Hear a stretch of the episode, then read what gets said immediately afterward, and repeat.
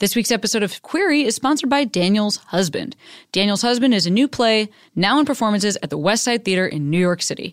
Daniel and Mitchell are the perfect couple. They've had the perfect wedding, too, except that Daniel believes in same sex marriage and Mitchell does not. Sometimes love is not enough. Daniel's Husband is one of the New York Times plays to see this fall. Visit danielshusband.com for tickets. This is a show about individual experience and personal identity. There may be times when folks use identifying words or phrases that don't feel right to you. That's part of what we're exploring here. Please listen with an open heart, and as always, I welcome your polite, engaged feedback, and I encourage you to continue the conversation in your own life and with your own community. Welcome to Queery.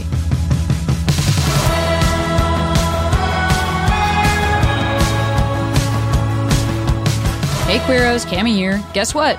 You can you still have time to see me in Washington D.C. on October 27th, or in Denver the 1st through 3rd of November. Or you could come see me in St. Louis on the 9th or New York on November 10th. This week's episode is a chat with Riese Bernard. Riese is the human being behind Autostraddle.com, which is like my go to site for uh, lesbianism on the internet. but they also cover stuff uh, for bi folks, for non binary folks, for me, the stuff I'm interested in. Autostraddle.com truly is a, a site that I have read and and do read and and I was so happy to meet Riese a couple years ago and then to sort of develop a relationship and I'm grateful for their work. So please enjoy this episode. I've been feeling wrong, but I'm still holding on, darling. I know, I know, I know it's careless. You live in Los Angeles. I now. do know. I do. Yeah. How's that going? It's good. I live in West Hollywood. Yeah. So it's just like the L word. it is just like the L Yeah, word, exactly which was that. shot in Vancouver. Yeah. Um, you know, I, what? I just went to Vancouver last week. oh my god! First of all, I love Vancouver. Also, I had uh, a really amazing experience where somebody recently told me that the pool Uh huh. at Bette and Tina's house Yeah. that's a soundstage. Yeah. Yeah. I I don't Yeah, know why. I I don't know why I thought. Look, it's been a minute since I've watched the show, Right. and I couldn't identify sound stages at the time. You know what I mean? I was just like, I can't wait for all this stuff to be real and for me to go there. Right. Yeah. Um, but that pool is uh, that's not even outside. no. Well, we went to the uh, like forest, I guess, in Vancouver, Uh-huh. where they dumped Dana's ashes Uh huh. Yep.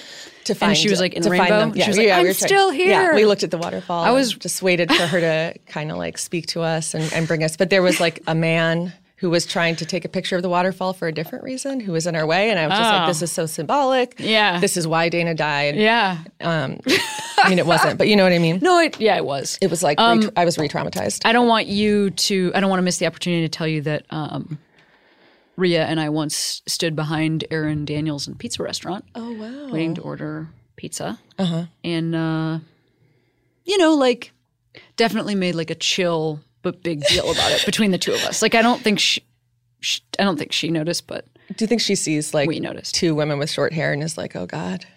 Yeah, I think she, I think I think she sees one woman. I think she sees any. I think she sees anybody with short hair or long hair. I think she sees Yeah.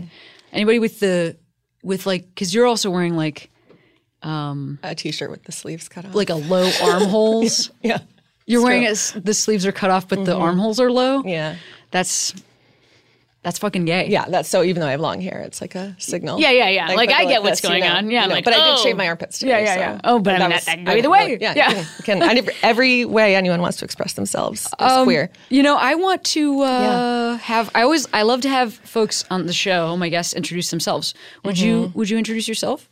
Uh, yes, uh, my name is Riese, and I am the co-founder and CEO and editor-in-chief of Autostraddle.com, um, and also ACamp. Yeah, will you tell us a little bit more about Autostraddle and also ACamp? I'll, I'll ask those as two questions. Okay. Hey, what's Autostraddle? I know what it is, but could you tell our listeners? Um, Autostraddle is a website uh, for. that's why it's a dot .com. That's what it I get it. If you say I that was some queuing that I understood. It comes up in crossword puzzles sometimes, so you- you know. although edu comes up more often, but anyway, um, yeah, Autostraddle.com is a website for LGBTQ women um, and also non-binary people, more so. Uh, not more so. I mean, more and more lately, as that has become more of a thing. And um, we have been existing since 2009. Um, I'll say we're the most popular website for queer women in the world, and someone will probably say I'm wrong, but I'm pretty sure I'm right. um, and yeah, we basically were sort of, uh, in a way, I started it like it was. There's all these magazines for straight women. I mean, they're for all women, but they're for straight women. Um, and Autostraddle was sort of intended to be like that. There wasn't something that covered like all the information that that a person would want for their life. So it's like a general interest magazine, but for queer women. And A Camp is a camp. It's a camp that we throw for um, our community of readers. Not everyone who goes to A Camp is from Autostraddle, but um, it's run by Autostraddle staff, and then we also have like special guests, and we do it's like a mix of like conference style stuff, and then like camp style stuff, and then just like gay stuff. There's like dance parties, and there's like panels about gender, and there's like friendship bracelets, and then there's like you know dildo workshops or whatever, you know. I've been to this, and I think the vibe is kind of like this is the thing we didn't have. Yeah. When we were um, like the age where summer camp would happen, and then we were kind of forced into a situation where like um, we were mostly erased or whatever, or you know, so that so it's like all the stuff you'd think about, like it actually is a camp with like little cabins and stuff like this. There's the outdoors is around you. It's not a soundstage, uh, and um, there's like community meals and things like that, and then um, things that harken back to camp in terms of like what the types of crafts are and things like that. But then there's the more, um, but then there's like the adult things that we'd Yeah. be interested Dildo in workshops, now. Yeah, yeah. exactly.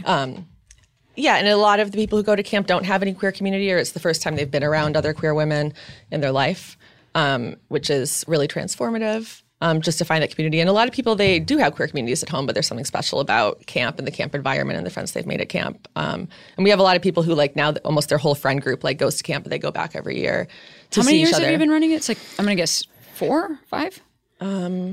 We, our first one was in 2012, April 2012. So what is? What I'm gonna say is that's go ahead, that go ahead like and say five or ago. six, depending on.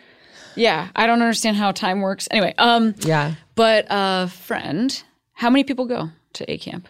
Um, around this last camp, we had I think 350 campers And they're like from all over the world.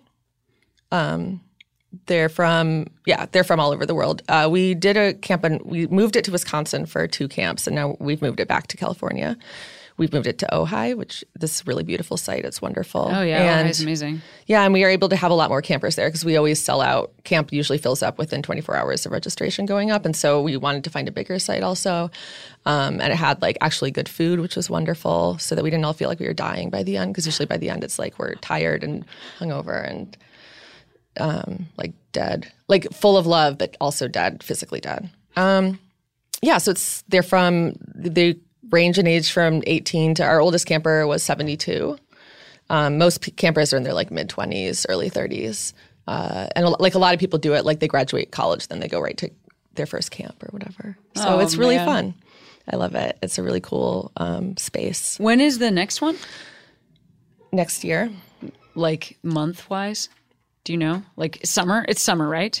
Vague. uh, it's into the summer. Yeah, Okay. we're we're there. It might it might be in June. It might be in August. Okay. We're sort of like figuring out the dates right now. and when is that stuff usually announced? Just so like listeners could, would know Oh. like when to pay attention to look. You know, that's a good question.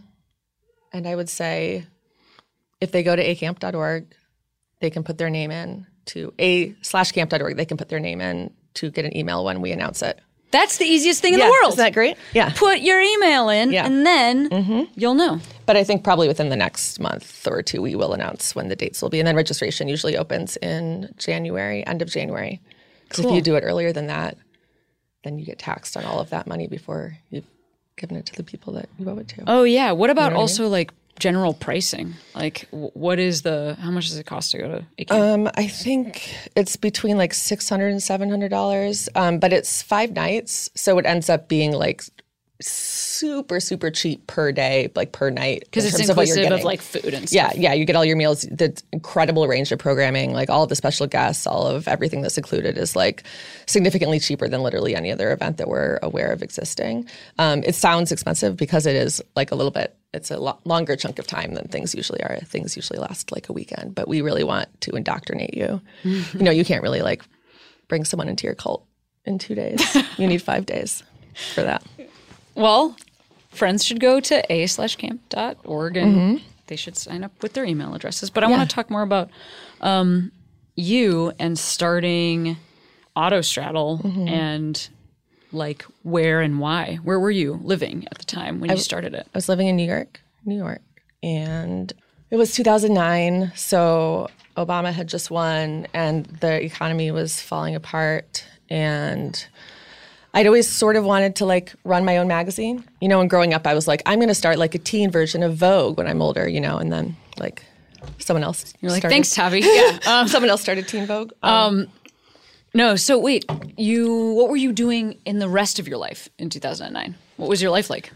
uh, what was my life like? Um, I was Did you have like a background in like writing Oh, and stuff like that, yes. journalism, things like that? Yes, I was writing. I did write. I had been a writer. I did freelance writing. I had a blog. I had a personal blog that I'd been running since 2006. That had sort of like taken off. This was like during the like personal blogging boom, you know. Mm-hmm.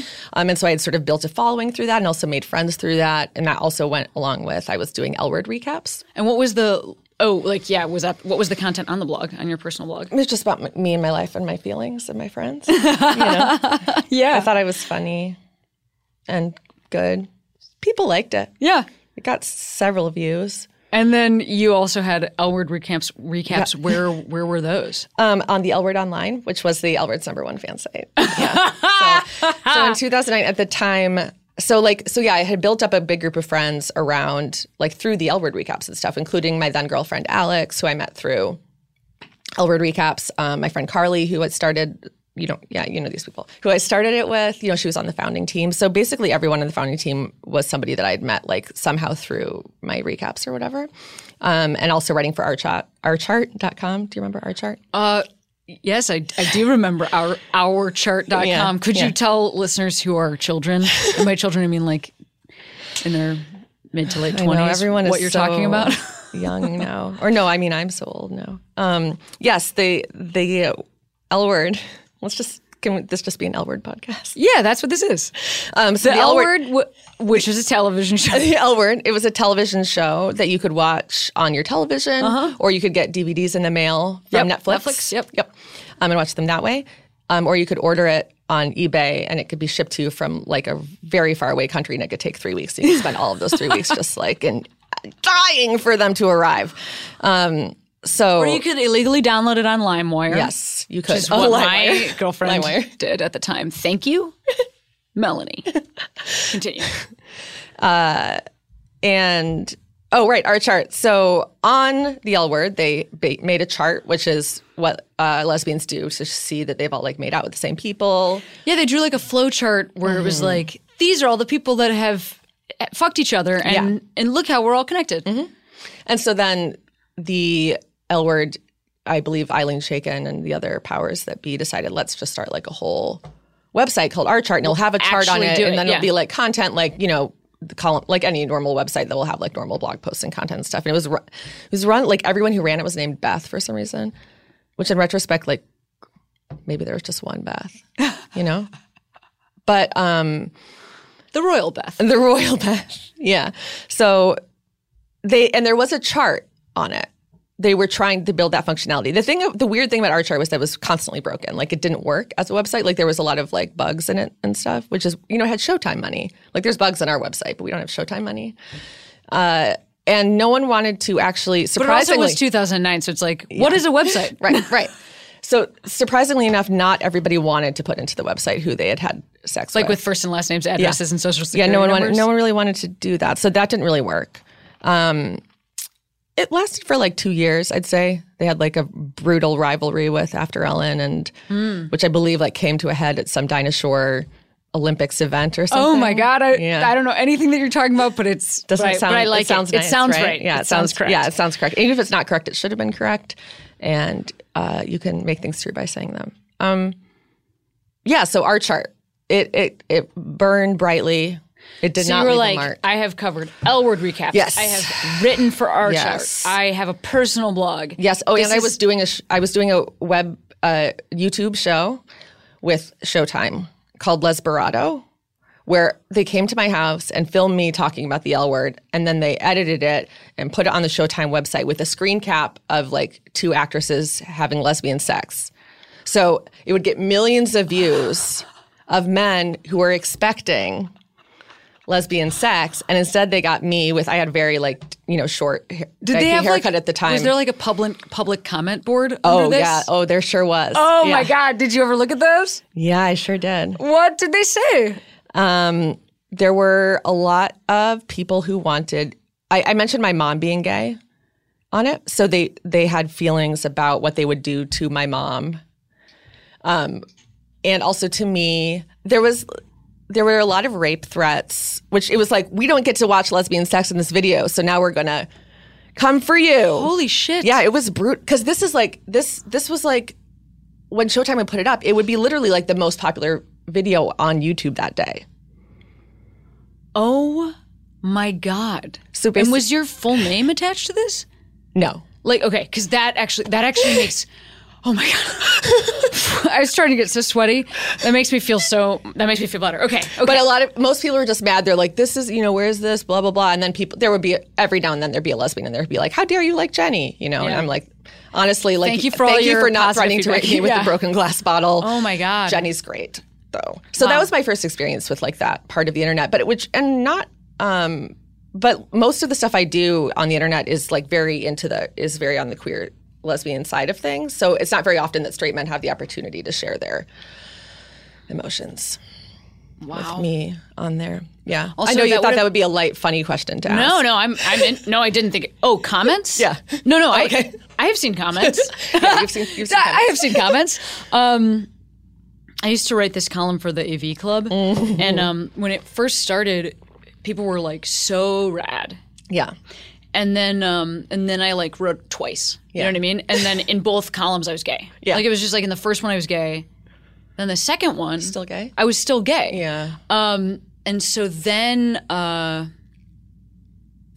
then it started to take a turn. Yeah. And I don't, I don't really read comments, but sometimes the the AV Club um, editors, who are really really nice people, would be worried about me. Yeah. Would be like worried about something that they had seen, and they would kind of let me know about it. Or sometimes it would go on a different social media platform. Ooh, yeah. And then um, I would be tagged in comments, and like I right now I'm like really distant from social media, Yeah. but I used to be. I used to be like m- more reachable, Yeah. and so I would see the comic, the comments that came through where I was just Mm-hmm. like linked. I think I feel like there was something. There was some time you talked about internet comments. Maybe it was after seeing "Take My Wife," Mm. and I remember I looked up like one of your old AV Club columns just to read the comments and see what that. And I was like, wow, because because people there are usually they're not YouTube. They're very anonymous, right? I mean, AV its Club they're anonymous, but they also they have their own community. commenter. Yeah, It's like its they own have their community. commenter Yeah. things. But what's funny is like that kind of stuff doesn't really get to me. Yeah. It's more the stuff from my like the stuff that like ruin makes me cry and makes me want to leave the internet and makes me feel like everything is pointless are other queer women. Oh, I hear that. Actually, know? and I no, no, number one, like I want to talk about that more. I I also think like it. It also is like a self cleaning oven. Where Yeah. like there were also people who were coming in and like saying really kind things. So I don't think it's what I think. What surprised me about it, the only thing that surprised me about it was um, the level of frustration that these columns continued to exist because Yeah. also I got so much positive feedback about it. Like I know a lot of comics read it and people that I really care about and respect would tell me that they had read it and really mattered to them or it would be like shared a lot in this really positive way. So it's not like I wasn't seeing positivity. Mm-hmm. Yeah. I think what um what I found weird about it is that it's it's just so avoidable. Like Mm-hmm. a single post on a website, even if it's a website that you care about, is is so avoidable. And I, I think that that was my first exposure to people being that angry that I had any sort of platform. And it was like one of the first um, companies that gave me space. Mm-hmm. Yeah. And so it was really just like they were angry with the company Mm-hmm. for giving m- me one one one tiny portion of they this chose to read. of this extremely vibrant site Yeah. that, that is constantly refreshed. Um, and yeah, that person went there, Yeah. read the whole thing, Mm-hmm. and so I guess I just I think I I started to wonder about um, what people's days are like and Yeah. Mm-hmm. like how much time they have and um, how avoidable some stressors are. Because I Yeah. Mm-hmm. think like we have so many stressors in our life that are not avoidable. Yeah. And to me, I'm like, I was just made me so sad. Like, good God, like just then just get the get away yeah, from this. don't read it. Like it's Like, you weird. do that- not need to be here. They're like, you just wasted five minutes of my life. I'm like, I think you wasted five minutes of your own Yes. life, buddy. You know what I mean? Yeah. Like, and I mean, the first like publicity I ever got for anything, which was for my personal blog, would be on Gawker, Mm. and Gawker kind of like just inevitably roasts you, you know? Right. Um, but I don't know. That was mostly fine too, because I mean, of course, the straight straight men are gonna like have a certain take on things, and I knew how like a lot of my writing, which would seem frivolous because it's about like lesbian girl stuff, like would seem or be framed. You know what I mean? Um, Oh, that's how it was framed, frivolous. Sometimes, Lee, sometimes, as, as frivolous. yeah. But that was sort of. I mean, that was Gawker. You know, and I appreciate Gawker, and I miss Gawker, and I I think that they did add a lot of.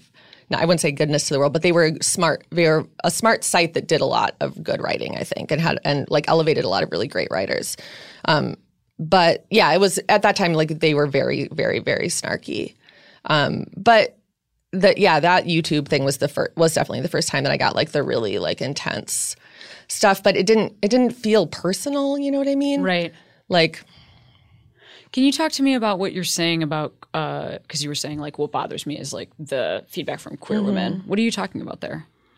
And you can be you also can be like, ugh, this is like too much or too painful, or I don't want to talk about this, or Um, I don't want to make people feel. I mean, I think But I'm curious. like We've kind of talked about this before. Yeah, yeah, yeah. I don't know if you've ever gotten weird feedback from queer women, um, but uh, yeah, I mean, our own community, I think, is the most critical of of us in a way that is um, doesn't always come with a lot of good faith. Um, you know, this there's this very much like you like sort of scanning something to find what's like problematic or you know what you are doing wrong to or it's hard to talk about because I mean this is like something I basically talk about it every day because it's something that we're always dealing with. Um, but the sort of like call out culture I think is not incredibly productive and maybe it was at one point but I think it's sort of devolved um, and there's this very black and white way of like looking at things and a lack of nuance in how think people look at things but at the same time it's hard because there are also so many more people who are giving us positive feedback and saying, I really like this piece. And there are people, a lot of people, like a lot of our more, who are able to say, like, I like this piece, like this part of it bothered me. And they're able to say that without saying the, my least favorite phrase on the internet, which is really autostraddle, really. You know, or like I Sure. and it's like, do you really think that we're sitting like if we we make mistakes all the time and we will acknowledge that we made that mistake. Um, but but sometimes it just feels like people are just like out to I don't know. I guess I, there's I, I would say there's like bigger targets in the world that probably feel very overwhelming. And so it's easier just to sort of like attack the people who are very accessible and we're very accessible because we actually respond to people. I think it's for sure that in my experience. I had a really interesting conversation one time with um, Ann Friedman. I don't know if you know her. Yeah, she yeah, has a podcast I love called Anne Call Your Girlfriend, and she's so smart. And um, she, I was talking to her a little bit about like um, how to understand feedback, feedback that is coming from people I actually want to make adjustments Mm-hmm. for because like like you're saying if it's feedback from like some random faceless commenter that's just like saying a violent and terrible thing to you i'm not that there's no response Yeah. to that that's a you can Yeah. Mm-hmm. you can ignore that but then there is feedback that like you want to honor or Mm-hmm. you want to adjust to or that has validity to it Mm-hmm. but it it can be hard just to figure out like how to take that in or where to take that in or even how to acknowledge that you've received it Yeah. in a way that feels um uh like it's also allowing you to be a person. Yeah.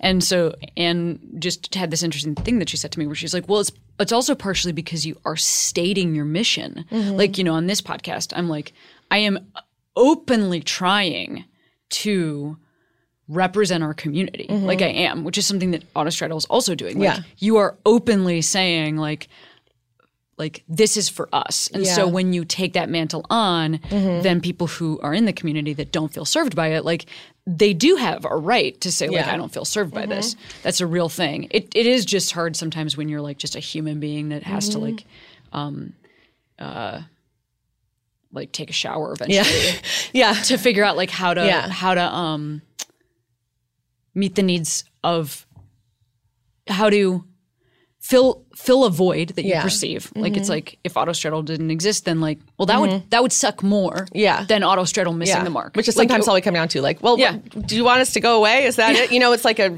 relationship fight where you're just like, just break up with me, you know, and it's like, well, that's productive. Yeah. Um, I also it's so easy to like start this conversation because you and I like know each other and we've Yeah. had this conversation. It's so it's so easy to go like, ah, this is the thing we both know is frustrating, and I want to make sure to also like give you a chance to talk about how fu- how much your your job fucking rules because Right, I, that's true. I also know that you um I can't even imagine what it's like cuz I well, some of my stuff is on the internet, right? Like I have albums that are on Mm-hmm. Spotify or you can watch my special Rape Jokes just like at CameronEsposito.com. Like there's things that are that I've tried to create like a low barrier to entry, but Yeah. a lot of times I have to be in the room in Yeah. order to do my job. Yeah. Um, and I mean, also this podcast is great because it goes all over the world and it's free. Yeah.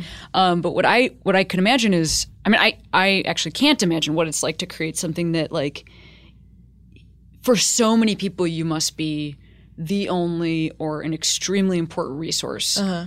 And I mean, how often do you hear that feedback? Um, a lot. Yeah, a lot. I I mean, I would say every day we do get that feedback. And that's I mean, that's what makes it worth it, obviously. Um, cuz it's not easy work at all. Um, and it does sort of take over your life. Um, but knowing like the people that we touch and the people who are have been able to find community and find friends and find self-esteem and find confidence in who they are and what they how they identify and stuff through autostraddle is like you know why why I get up in the morning you know? Um and it makes my life feel worth living I guess and meaningful. Um and it's kind of like when I was in uh middle school I was very depressed because you know it was like the grunge era um, and I was 13. And I remember just saying, I think I wrote in my diary, like I was like, if I live, if I live to be an adult, I want to dedicate my life to like making girls feel better about themselves because of how I felt about myself. And so that's what I wanted to do. And whenever I feel like I'm doing that, um, then I feel like I've accomplished something and like hopefully made the world a better, like made it's it's cool to think we've been around long enough that there are like people everywhere who are gay because we told them it was okay, you know, and are like happy and living because Oh, we man, told them it was amazing. okay. And that's really great. And it's also great to be able to like elevate the work of other people who wouldn't necessarily have a platform to have it. And I think that's part of um, when it comes to like representation conversations. Um, we like I want to make every queer woman of every and every sub identity within feel good about themselves. Like that is what our mission is essentially. Um, and often, if we're not meeting that standard, it's not be it's because either we don't it's because we don't have a lot of money. I was actually just going to ask. I was going to ask if you're, and I don't know this. Are you able to pay your writers? Yeah. Are you able to pay the folks that work at A Camp? Uh, no, we pay the we're able to pay the talent who comes to A Camp, and then the staff of A Camp is like volunteers. All their expenses are covered, you know, their travel and their food and everything like that. But um, they don't get like paid to work at the camp. Although that's not necessarily unusual for that type of event. Sure. You know, even like um, the there was like a les like a lesbian family cruise thing I used to go on a lot because I had a friend who was friends with the person who ran it, and like even the people who like worked on the cruise didn't get paid for it, but just getting to go Yeah, yeah. Well, know? that's also like in kind payment. Yeah. Versus like if, um, and I also wasn't, that wasn't coming with like a fuck you because Oh, I- yeah. I, know how hard it is to Yeah. actually be able to. Um, No, that was just me explaining to the people at home. Yeah, yeah, more so I wanted to ask that question because um, if you are in that position, then that then that also means like you're literal. I mean, you are literally an employer of people in our community. Mm-hmm. Yeah, and That's that's, huge. Yeah, it is. It's wonderful, and um, yeah, we are able to pay people.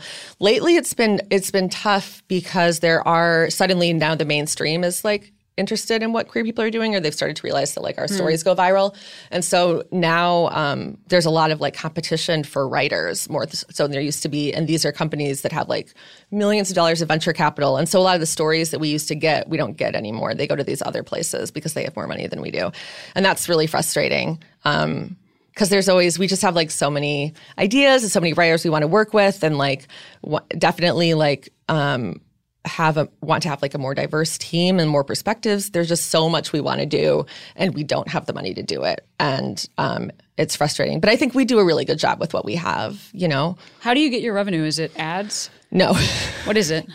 um 3% of our revenue is from ads most of it is from uh our membership program, A plus, and from camp and from merch, and then a little bit from affiliate stuff. So like if we like recommend a book and the Amazon link, like we'll give you a percent. They give us a percentage of what it, you know Rad. it is. So yeah, so that's where our money comes from, not ads. We'd like to make more money from advertising. I, I'm also asking because I'm sure there's gonna be listeners who want to support, and I've actually I've bought merch from you, um, because How, I did you like it? yeah I got some like really soft? yeah I got like I actually got some like really cool pins. Oh yeah, you have that Les pin. I think we used a I've got- picture of you and the Les pin. Yeah, I've got that. so I've got some other pins. Yeah. No, I mean, well, I, I- it's really important to me to do what I can, even if it's just like little things to put my money back into the queer community. Yeah. So I've totally, I've totally bought stuff off your website, um, and your merch is good. So Yeah. that's the other thing is like it's uh, actually a win-win because Yeah. you can like wear a cool T-shirt or wear Yeah. a cool sweatshirt or you have great pins. Yes. and then that money goes to support this. Yeah. Mm-hmm. and goes back into the community because then you pay our, you know, whatever. Yeah, and we pay the designer for the pin, and Yeah. then we pay our people with the money we make off of it, and so yeah, everything is going right back, right back to lesbian, queer, bisexual women, and non-binary people. I think it's really important to be like open and, and to talk about the ways that Yeah. we can um, contribute to a queer economy. Yeah. So like I, I love asking those questions and Yeah. and I love giving listeners an opportunity to Mm-hmm. where is it just autostraddle.com like and then you just go to like the merch tab or is there like a special I can't remember where I went. um, in the at the very top, there's usually a banner where Yeah. we're like, buy our queer femme tees, or Yeah. our like, you know, get your angry lesbian pins at the merch store, and then you Great. can click on it, um, and then we have. But then also at the top menu, there's I'm gesturing in the air right now, which is very it's super useful helpful, on a yeah. podcast. Well, I'm looking at it. It's helping me. So in the upper right hand corner, it's like support us. Then there's a drop down and it has like join A plus. Mm-hmm. You know, um, buy our merch, shop through the affiliate marketplace or whatever, um, and or just donate directly. Which um, like last year. Um, uh, you know who Jeanne Cordova is? She was an activist. She started the Lesbian Tide magazine. No, I don't because I'm doing a bad job of being around. But I can she's, admit it. she's an amazing, amazing activist who was very involved in um, all kinds of stuff in the 70s and 80s and continued to be, you know, for the rest of her life. Um, and is just like a badass, like butch Latina lesbian writer and Wow, like shame on me. And she passed away um, recently and g- donated a portion of her estate to us. Holy shit. And we would have shut down last year if she hadn't done that. Because she said that she saw in us like a lot of what she had been trying to do when she was trying to build community through publishing, like oh when Oh my she was God. younger, and that she wanted to like help us continue that legacy. And that's one of the most incredible things that's ever happened to me in my life. Did you know Aside from the invention of Easy Mac. that prior to her Yeah. death? Mm-hmm. Okay. yeah, she reached out about it. There was Wow. paperwork. Yeah. Wow. And she gave, I mean, she gave a, t- a bunch like the Astraea Lesbian Foundation because she started like the gay and lesbian yellow pages in Los Angeles. Um, I think in the, I want to say 70s or maybe it was 80s, could have been the 90s. Um, I was at home with my headgear on in the 90s, but, uh, and that I guess did really well. And she invested well and stuff. And so she, and she wanted to give it all back to the community and she did, which is incredible. That's, I can't even imagine a better way Wow. to, I you know, Sierra, can you call my lawyers and get a gay will? We and we've had a few people John, reach out to us about that, saying like I have like a terminal illness or something, and I'd like to in- include autostraddle in my will. And we're like, Oh, wow. yeah, which is wonderful. I need to have like, I really need to, I mean, a, or like a fully gay will. Sierra? Thank you. I just have a Google Doc called "In the Event of My Death," and it's like burn all my journals. Linnea can be in charge of the But website. publish it. You publish it first. But publish, go- publish and then burn. yeah, from this year, prior to this year, that stuff's fine. There's some cute collages in there. Make sure those see the light of day. Anything for the last two years, I didn't mean it. I was very upset when I wrote those things. I love all of you. And all of my exes are Top notch? top notch people who Best? never made me feel bad. Best? Ever. The best? Just the best. Yeah. Just the best. Most.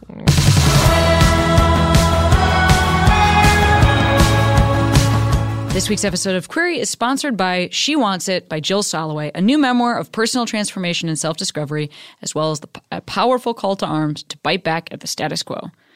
She Wants It follows the gender, sexuality, and identity exploration of director, show creator, and radical Hollywood voice Jill Soloway. Jill Soloway created Transparent. This dynamic, multifaceted journey reveals how Jill Soloway created Transparent a show that exploded the mainstream ideas about gender, all while discovering their voice as a director, show creator, and activist. Jill's frank and insightful stories take us inside the Me Too movement and its aftermath and speak to the ideas of inclusion, desire, and consent during a profound cultural upheaval that continues to reshape our society. She Wants It by Jill Soloway is out now everywhere books are sold.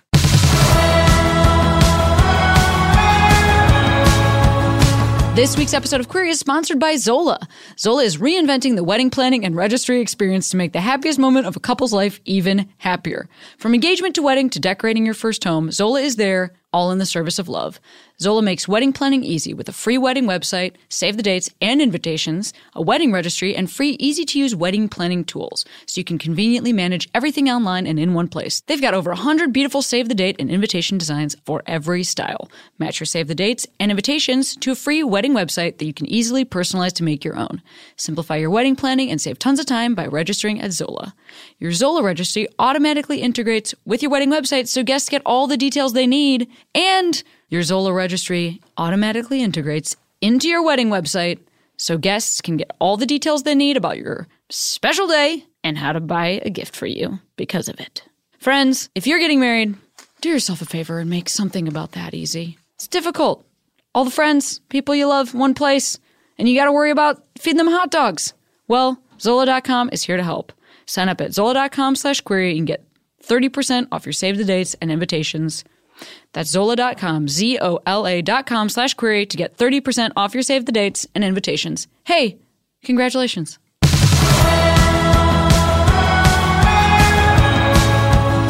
Yeah, I, I want to know more about your life because I was hearing, I, you know, I was hearing about little, little you, and you thinking about little you. Uh, what, what, what did you have when you were a kid that you know, to be somebody that creates content as much as you do, and um, did you have anything that spoke to you?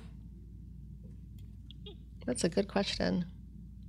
I mean, the Babysitters Club, obviously, it's a big lesson in entrepreneurship. they were great at having a club. yeah, they, like babysat yeah. so much. They made a shit ton of money. Yeah, and they like did it. It was all women. Uh-huh, you know what. I mean? That's like the early women's land movement was started by Kristy and her lesbian girlfriend Mallory. Yep.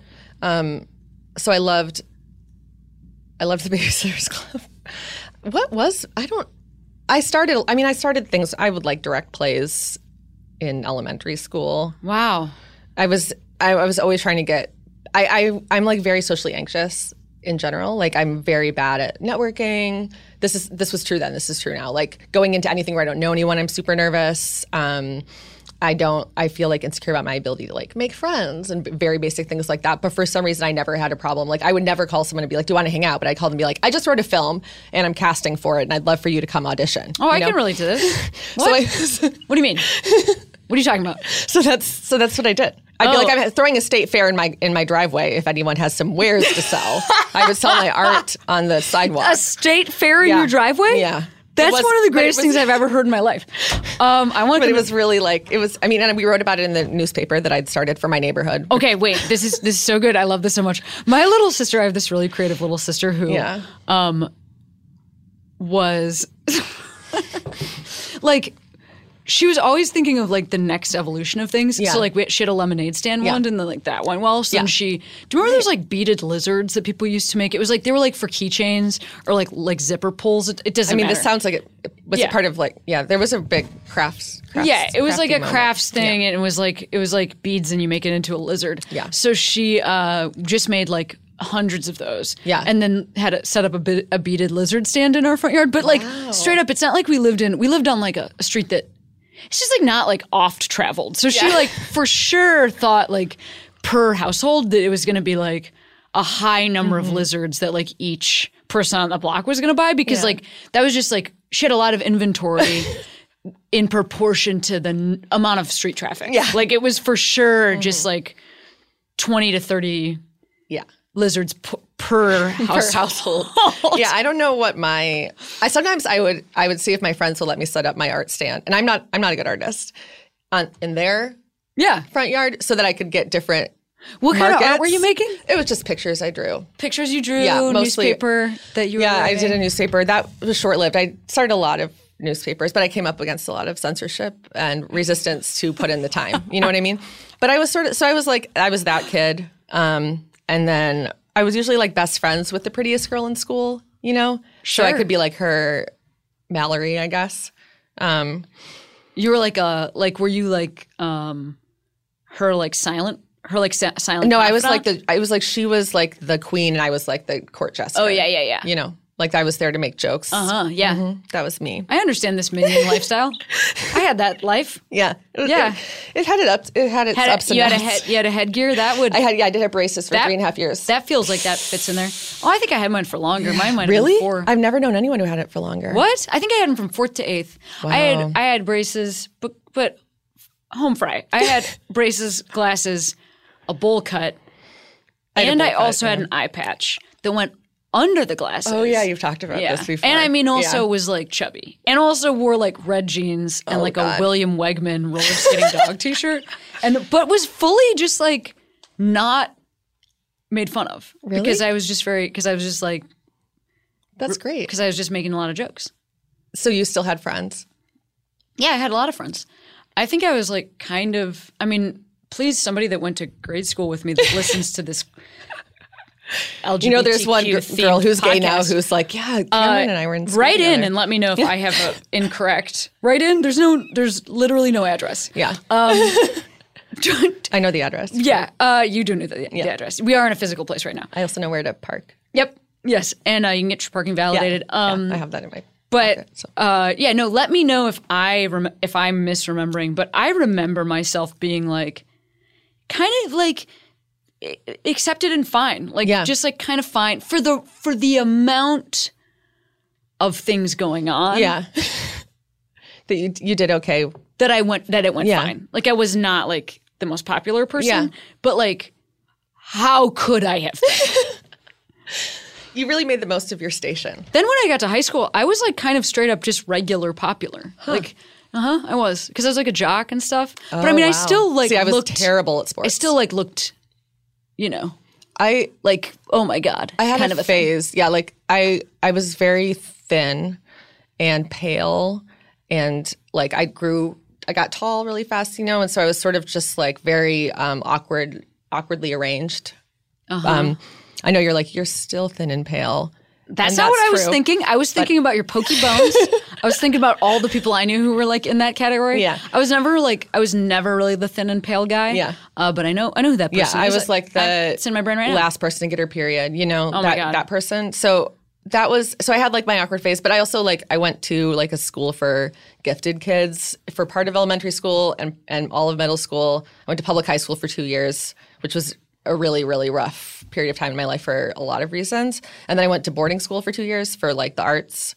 Went to an arts boarding school and I was popular there because it was a whole different set of standards. That seems also- you know what I mean? I do, and that also seems like a lot of moving for a kid, like a lot of different new Yeah. groups of friends to make. Yeah, especially if you're. Uh-huh. talking about the thing that you're talking about, where you're like, I have a hard time making friends, and it's like, well, what if it's a new group of people all the time? Will that help with this? Yeah. uh, and it seems like no. No. Yeah. It always took me a while to adjust, Sure. like a while to adjust. But it was, I usually, I, I, I'd find one person who was good at being social Mm.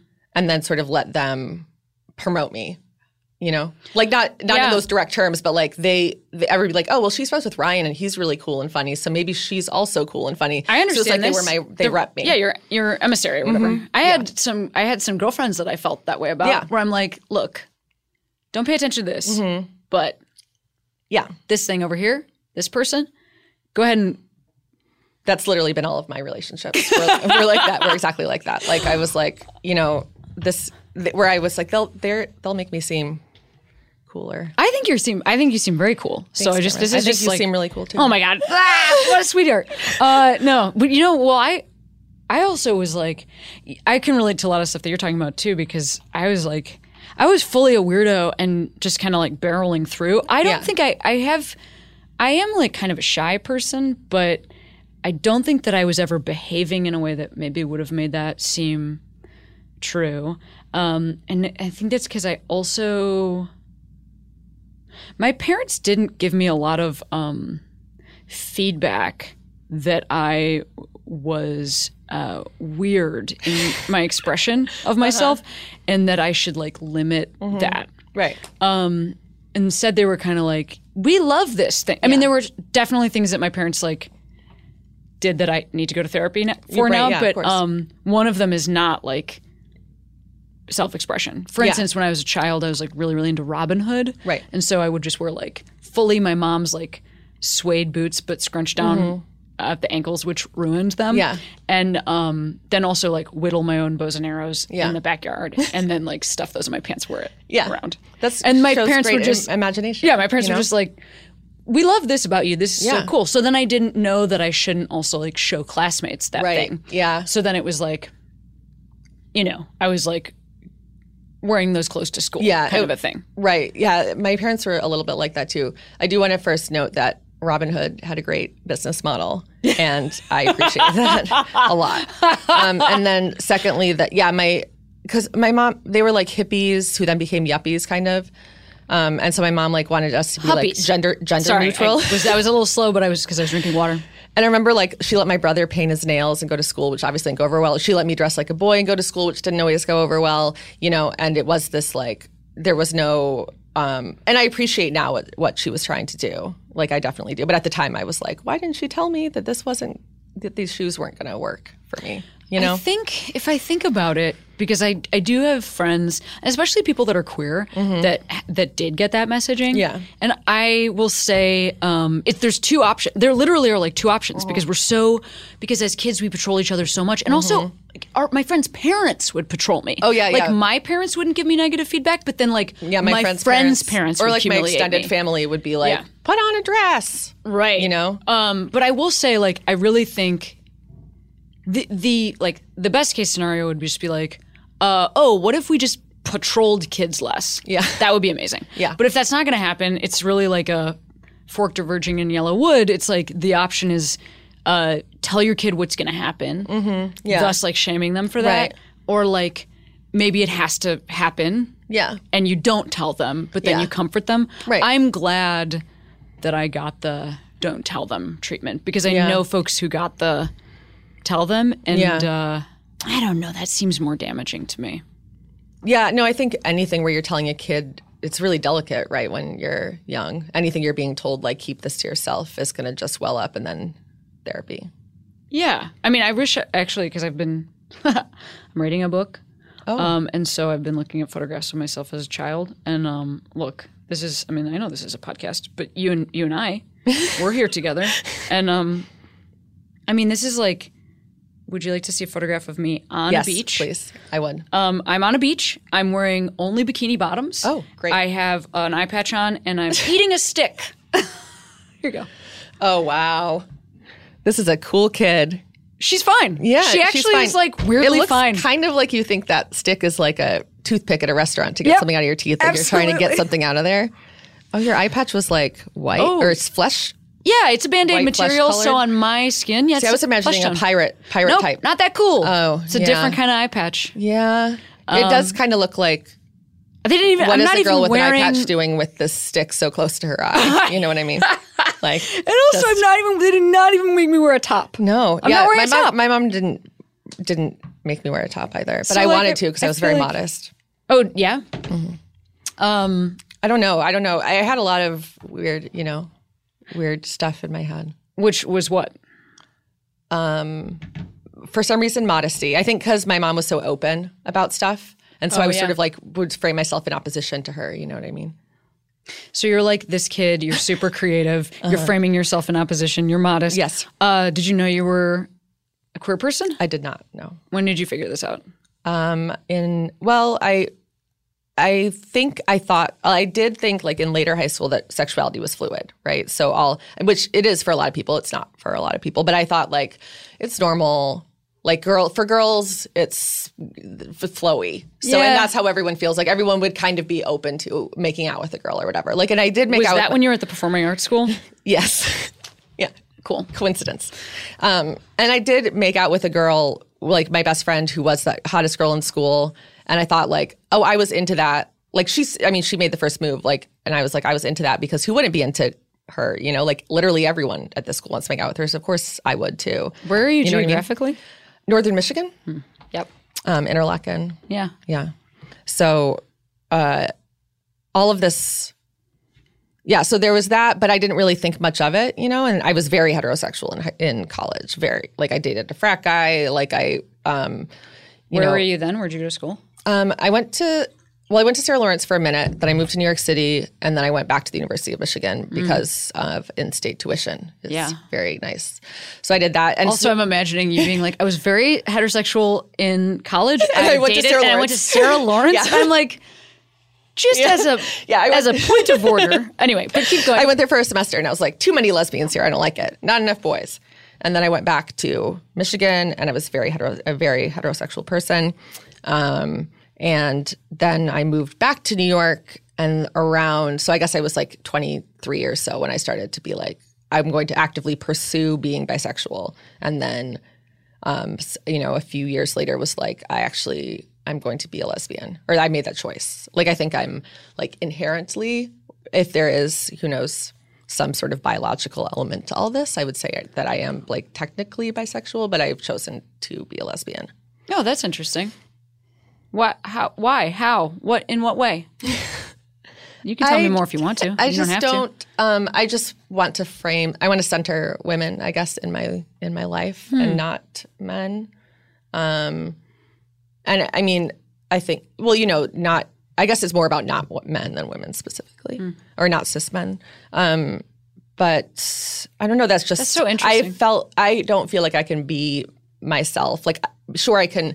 I could have sex with a man and not, and it would be fine but I don't think I can be fully myself, like emotionally in a relationship with a man or in the world of heterosexuality. Personally, I understand That's just that. not the world I want to be a part of. Sure, sure, yeah. I mean, I think like it's it's uh it really is. It's so personal and it's so much a spectrum. It's it's really interesting because I always think like I feel like have I talked about this on here before? Like there there have been times in my life if I'm on if I'm on stage and um I I'm like to be very friendly with my audience and Yeah. I uh will be like uh, talking to a dude in the audience or um, and be complimentary or something in a way that almost could like seem uh, flirty. Yeah. And I've had people uh, almost act like it's like an insult, like as if like, well, she like she can't tell like whether or not like men are cool. Like I just mean like she's like got lesbian eyes and like you know whatever. Yeah, Um, lesbian eyes. but yeah, That's definitely your physical attribute. That's the most lesbian is your eyes. Actually, it's my hands, but um, but um, I can. It's weird. It's like it's hard to know. Uh, for me, sometimes I feel like I'm not totally like I like. Sure, there's dudes I I think are attractive. Um, for me, it's like n- never could I. Uh, like I think I can imagine sex, and then I, but I also I don't even know how that would work Yeah, like I'm on top, right? And you know what I mean? Um but anyway, I but Yeah. I it's not like I don't so so it, it helps me to understand other people's sexuality also being scalable is what I'm saying. Mm-hmm. Yeah. Is because like I don't experience my sexuality as like some finite thing where it's Yeah. like even if I have a type, Right. it's not like it's not usually like a like like a physical yeah, um, right. It's Yeah, like there's like some energy, emotional yeah. Mm-hmm. stuff, energy stuff, or like, oh, I'm like into eyes Yeah. or whatever. But it's not like I'm into like this shape and color. You know, like it's like it's so so it it does make it easy for me to understand that like for all of us, we're Yeah. experiencing this as like Yeah, a pretty nuanced thing, Yeah. which is cool. Yeah, definitely. And I think like, and I don't know, at this point it's theoretical. Like it's very possible that I could try to be with a man again and I would hate it for a million reasons or that like it's just not who I am. I do think like I changed as a person a lot. And like as soon as I changed my life to be more centered around like being queer, I became happier and more and not actually not necessarily happier the happiness is a very elusive beast for me but like more um, self-aware and much more confident and much more sure in like who i was and what i wanted than i was before um, and i think um, there was a lot like during that period of time also i was a sex worker. And so there was a lot of um, i think a lot of my evolution was sort of mixed up in that thing when i started to um, when male attention and like men wanting more sexually from me was just like such a relentless part of my life. I very much lost interest in having it outside of that paradigm. And i noticed that like the girls i worked with who were um, interested in dating men had an easier time with a lot of it than i did um, with that element of it than i did like they still left the the day wanting to see more men in a social setting or a romantic setting. Whereas I left the day being like, that's it for men for me today. Yeah. I've had enough of the men. Were your clients mostly men, all men? All men. I had there was one female client that they called me in special that day to see the one female client who came. It, was it was like her husband I think had like g- gotten this for her, but she didn't know what it was until Oh, she got there. Yeah. Oh, that that seems like a stressful surprise. I mean, she she was happy. Okay, okay. But I in, just in mean, like, retrospect, on the I'm like, I'm like, relationship. yeah, I'm, like, have to- I'm like, what's really- going on with you guys? you know, I don't. That's. Yeah. I wouldn't give that. I wouldn't give that gift that way. right? Yeah, no, I wouldn't. I would, I would maybe ask like, hey, it's I would give, like, a you'd be lot of into? information. Yeah. I would give, like, but it a was like he was. So she saw me, and then he saw a girl at the other location that we had, or whatever. Um, but yeah, the, we had that one female client, and she, my the manager, like called me and was like, hey, we have a woman who's going to come in today. Do you want to come in? Do you have time this evening? And I was like, do I have time to massage and erotically simulate a woman for money today? Okay. I'll make I'll take a I'll make a minute for that. That part of your life, Mm-hmm. doing that job, was that something that you like were doing other things at the same time? Like, were you writing concurrently? Oh yeah, yeah. That's part of it. Like, you know, I had internships, um, I worked in publishing, and none of these things paid a lot of money. And I was also trying to like get my writing career off the ground. I actually like I, I went in and out of it for a while.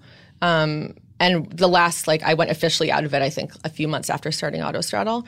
Um, and part of that was because I didn't want one of our business partners at the time to like know what I was doing. And I was pretty like it was only the past few years I actually started talking about it openly.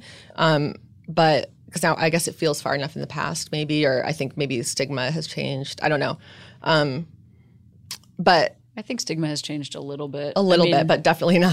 but not it, but enough, but yeah. I would say um, like that little bit is also almost like a hundred percent. Like it's like it's because it was maybe zero Yeah. uh, Yeah. amounts okay to talk about. So maybe if it's five percent Right. okay to talk about, that's still that's still not. that's still a okay. huge. Uh, that's still it's it's both not okay and also like a huge.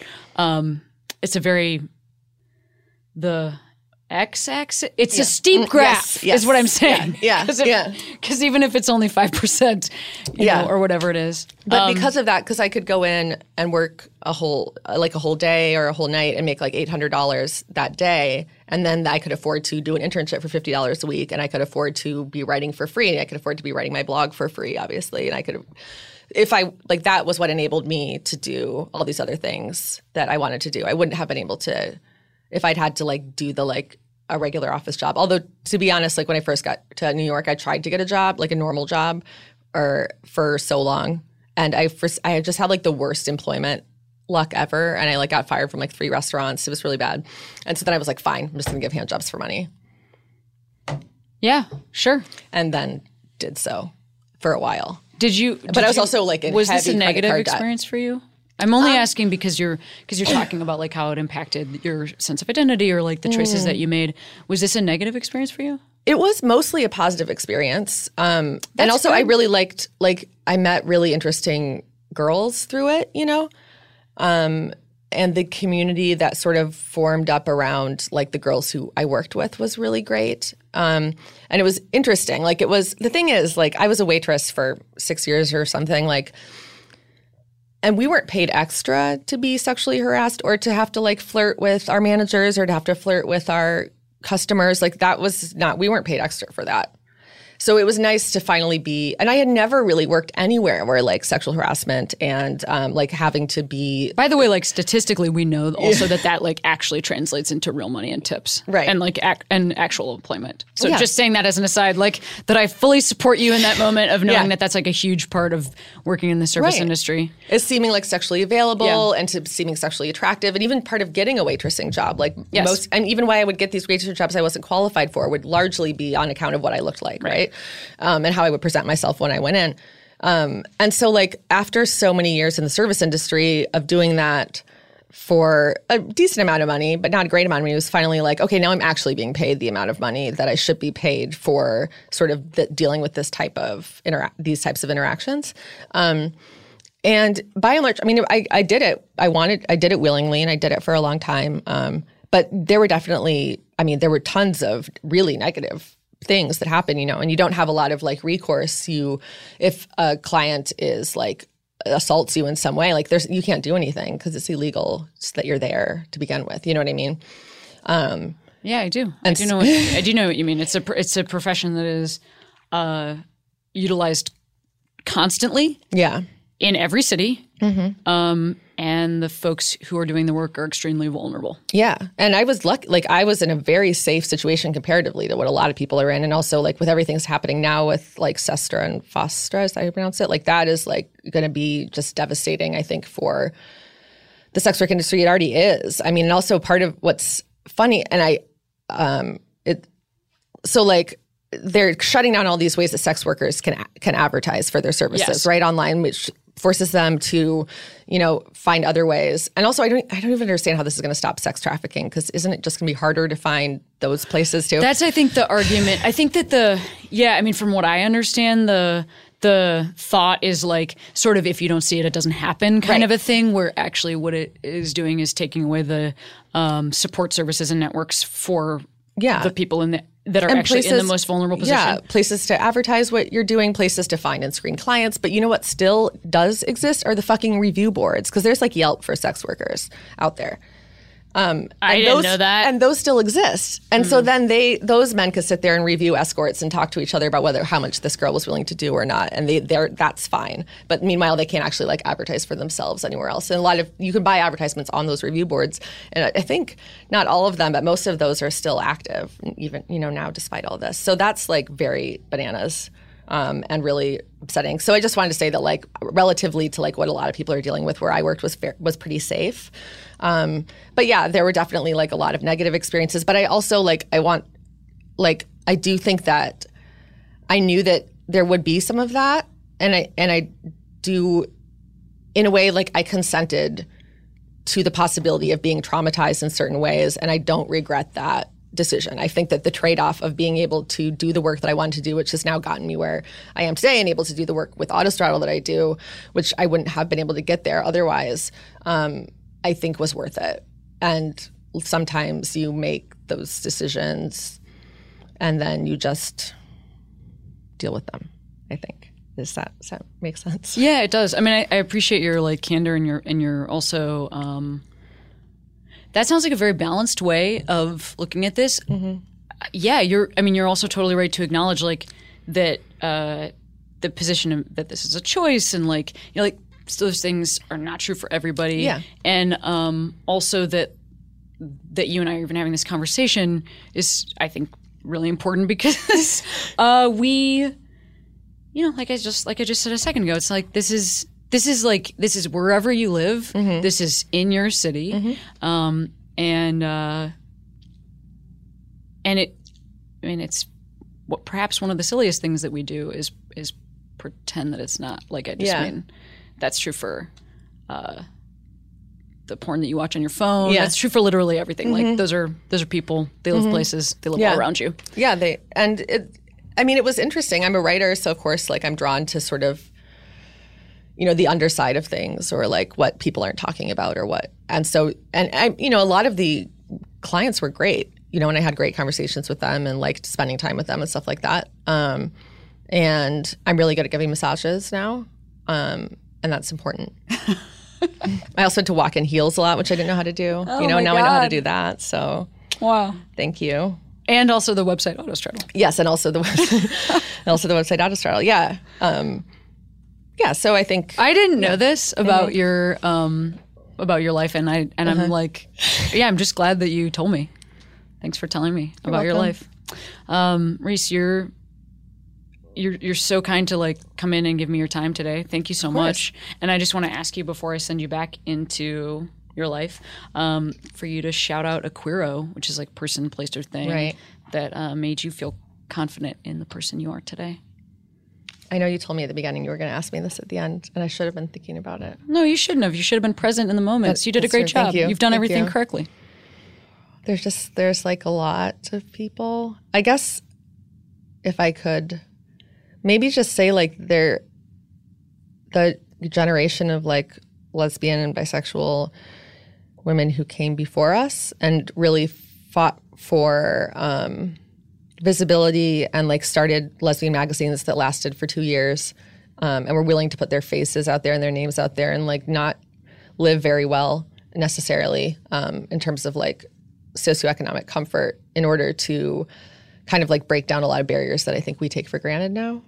Um, and obviously, Jeanne Cordova is one of those women. Um, and I think that we there's so many um, conflicts that we have with prior generations in terms of just a lot of things that have changed with terminology, with um, you know different ideas about inclusion and stuff. And I don't feel like there's often enough attention paid to the women who like there's I mean even the women who really fought like the women who fought for you know trans inclusion and um, and who are like no everyone here is too white back then you know and we don't um, and the women of color and the trans women who went into those spaces and you know and dealt with ignorant people in order to expand everybody else's minds and make our world like more harmonious and people feel better about themselves i think we don't give them enough credit a lot of the time because instead we're focusing on our differences and a lot of and if we knew one of the weird things about not learning like queer history in school and stuff is especially like as a businesswoman so i read a lot as a businesswoman as i, re- I read a lot of stuff about um, you know, prior lesbian magazines and prior lesbian businesses and stuff like that. And like, it's just crazy. Or like this West Coast lesbian conference that happened um, in the 70s. Like, we do keep having the same intercommunity conflicts over and over and over Yes. and over and over again. And we never learn about them. So we keep, like, that's why we learn history, because if you don't learn your history, you're doomed to repeat it, right? And we are really like, we repeat shit. I was reading like the Dykes to Watch Out For anthology Yeah. again for like the billionth time a couple months ago, and I was like, "This is now." Like it's Yeah. literally like all of our issues are in there, and um, well, so uh, I think that's God. I'm so glad that you said that. I totally agree with you. I think part of it is like access to power and Right. access to like indelible um, spaces to save our history. And Yeah. like, I'm so grateful to you for the work that you do because like, th- I mean, that's the whole point of doing this podcast Yeah. Mm-hmm. is like to stop that cycle of like we we we die or we we Yeah. age and then we we don't leave anything because Yeah. no because we didn't have a chance to leave anything. Yeah. Um, and then I, you know, I also think another part of it is like, especially if you're talking about women, um, but you know, for every person, like we have such a stigma about aging in this in our culture that like Mm-hmm. Once somebody is, you know, over forty and like maybe even over thirty, it's like essentially forget it. Mm-hmm. Yeah. And so, um,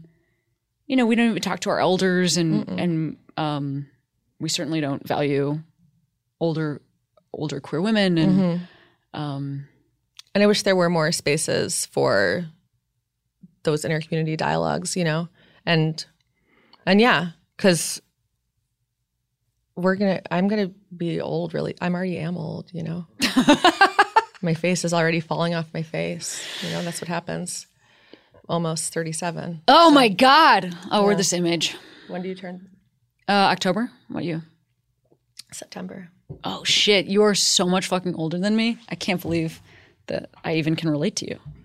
Um, I think Britney Spears is probably right there between us. so if you want to think on that, I would love just to think on give that. a shout out You know, like Britney just in terms of like things people have accomplished in their life. Yeah. It's like you, Yeah. me, and then Britney, right? Yeah. Right there, at number three. yeah. Um, Riese, thank you so much. Thank you for having me. Yeah, pleasure. Can't wait to read you on the internet. Me too. I can't wait to write me on the internet. Okay. Bye.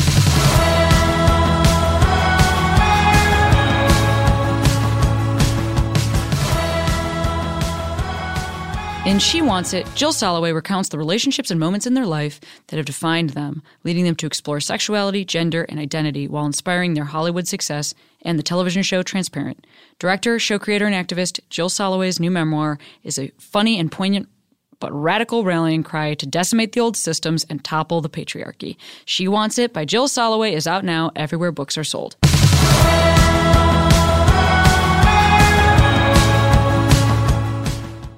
Hey, this is Arnie Niekamp from the Improv Fantasy Podcast Hello from the Magic Tavern. I fell through a dimensional portal behind a Burger King in Chicago into the magical land of Foon, and I started a podcast. Season 3 has just begun with a brand new adventure to defeat the Dark Lord. If you're a new listener or you've fallen behind, Season 3 is a great jumping on point, and we've got great guests like Justin McElroy, I sound like a fancy college professor. Eight nuts.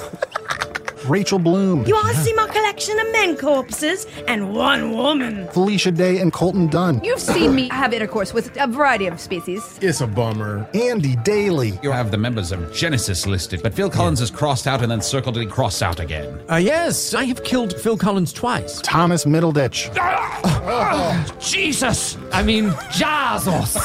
Ruler of the Eighth Circle! and that's just the beginning. Season three of Hello from the Magic Tavern is out now. Listen in Stitcher, Apple Podcasts, or wherever you get your podcasts.